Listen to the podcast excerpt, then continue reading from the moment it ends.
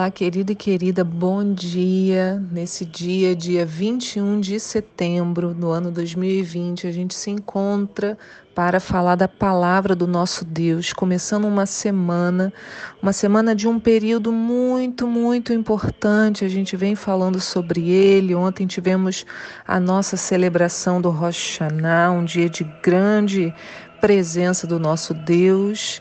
E nesta manhã, né, que é a pastora Anícia, da Comunidade da Aliança, a gente vai continuar falando desse período festivo.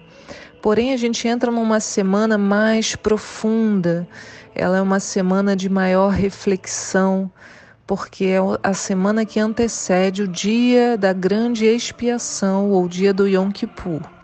O devocional de hoje ele tem três textos e um quarto, um quinto, são quatro textos e um quinto que eu gostaria de comentar ao longo dessa semana com vocês. Então, o primeiro é Deuteronômio 32, de 1 a 6. O segundo é Êxodo 32, também de 11 a 14. O terceiro, Jeremias 27. O quarto, João 8, de 1 a 20. E, por fim, o livro de Jonas. E hoje vamos falar de Jonas, capítulo 1. E a pergunta para nós hoje é: por que precisamos orar e jejuar? Eu, olha, eu estou muito emocionada. Eu não sei se você está ouvindo essa música que eu estou ouvindo ao fundo.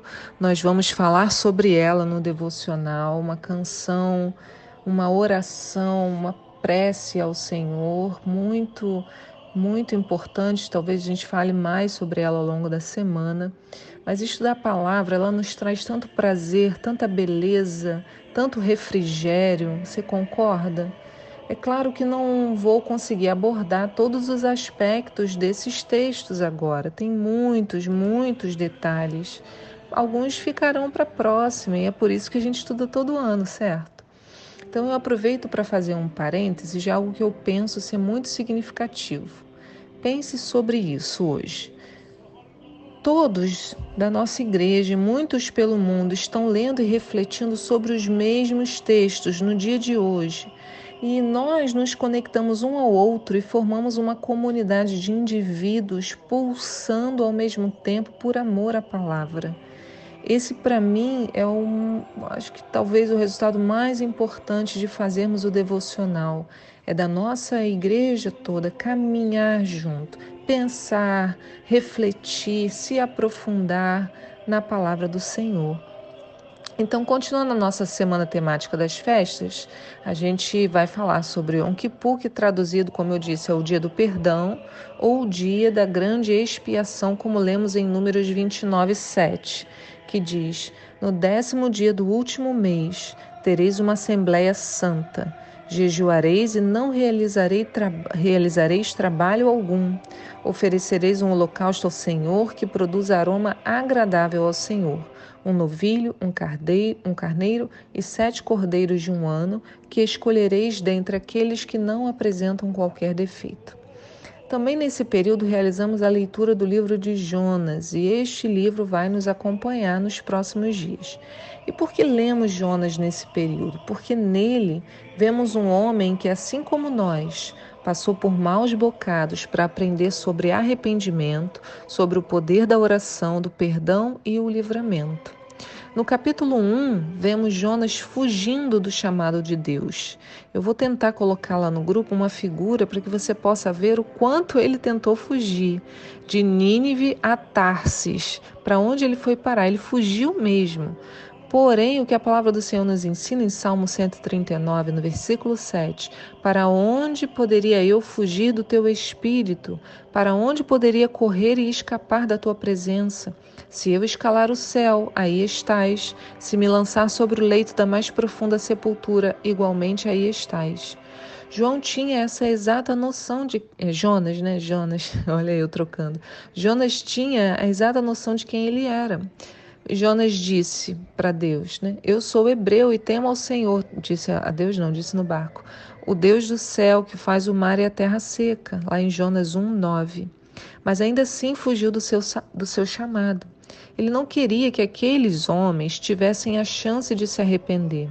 Havia uma profecia que dizia que a Nínive, que o Nínive a Síria atacaria Israel e espalharia Israel pelas nações. Então Jonas não queria vê-los restaurados, mas queria que o Senhor estendesse as suas mãos e viesse com juízo sobre esse povo, né? Então, mas a vontade de Deus era estender as mãos para salvar os pecadores. O que Jonas não tinha percebido é que, tal como aqueles homens, ele também precisava de arrependimento e perdão. Ele tinha que aprender a clamar a seu Deus e orar como diz em Romanos 3, porque todos pecaram e destituídos estão da glória de Deus, sendo justificados gratuitamente pela sua graça, pela redenção que há em Cristo Jesus. Romanos 3, no versículo 23. Jonas foi chamado para proclamar liberdade àqueles homens, assim como eu e você fomos chamados para cuidar das ovelhas do nosso Pai. Mas isso não nos torna superiores a eles. Temos que aprender a agir como Moisés com seu povo. No texto também do devocional de hoje, em Êxodo 32, 11, diz: Moisés, no entanto, suplicou ao Senhor seu Deus e disse: Por que, ó Senhor, se acende o seu furor contra o seu povo, que tiraste da terra do Egito por meio do teu braço forte e muitos milagres? Por que os egípcios haveriam de blasfemar, ih, meu Deus, blasfemar contra ti, exclamando: Foi com intenção maligna que ele os fez sair da terra do Egito para exterminá-los nos montes e bani-los da face da terra. Abranda, pois, o furor da tua ira e reconsidera o castigo que pretendias impor ao teu povo. Recorda-te dos teus servos Abraão, Isaque e Israel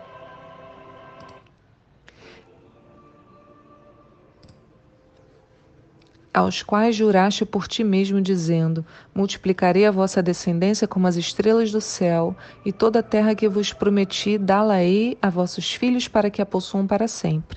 E sucedeu que o Senhor arrependeu-se do castigo que ameaçara impingir aquele povo. Olhem, a oração de Moisés mudou a sorte do povo. Eles todos morreriam pela fúria do Senhor, mas Moisés se posicionou.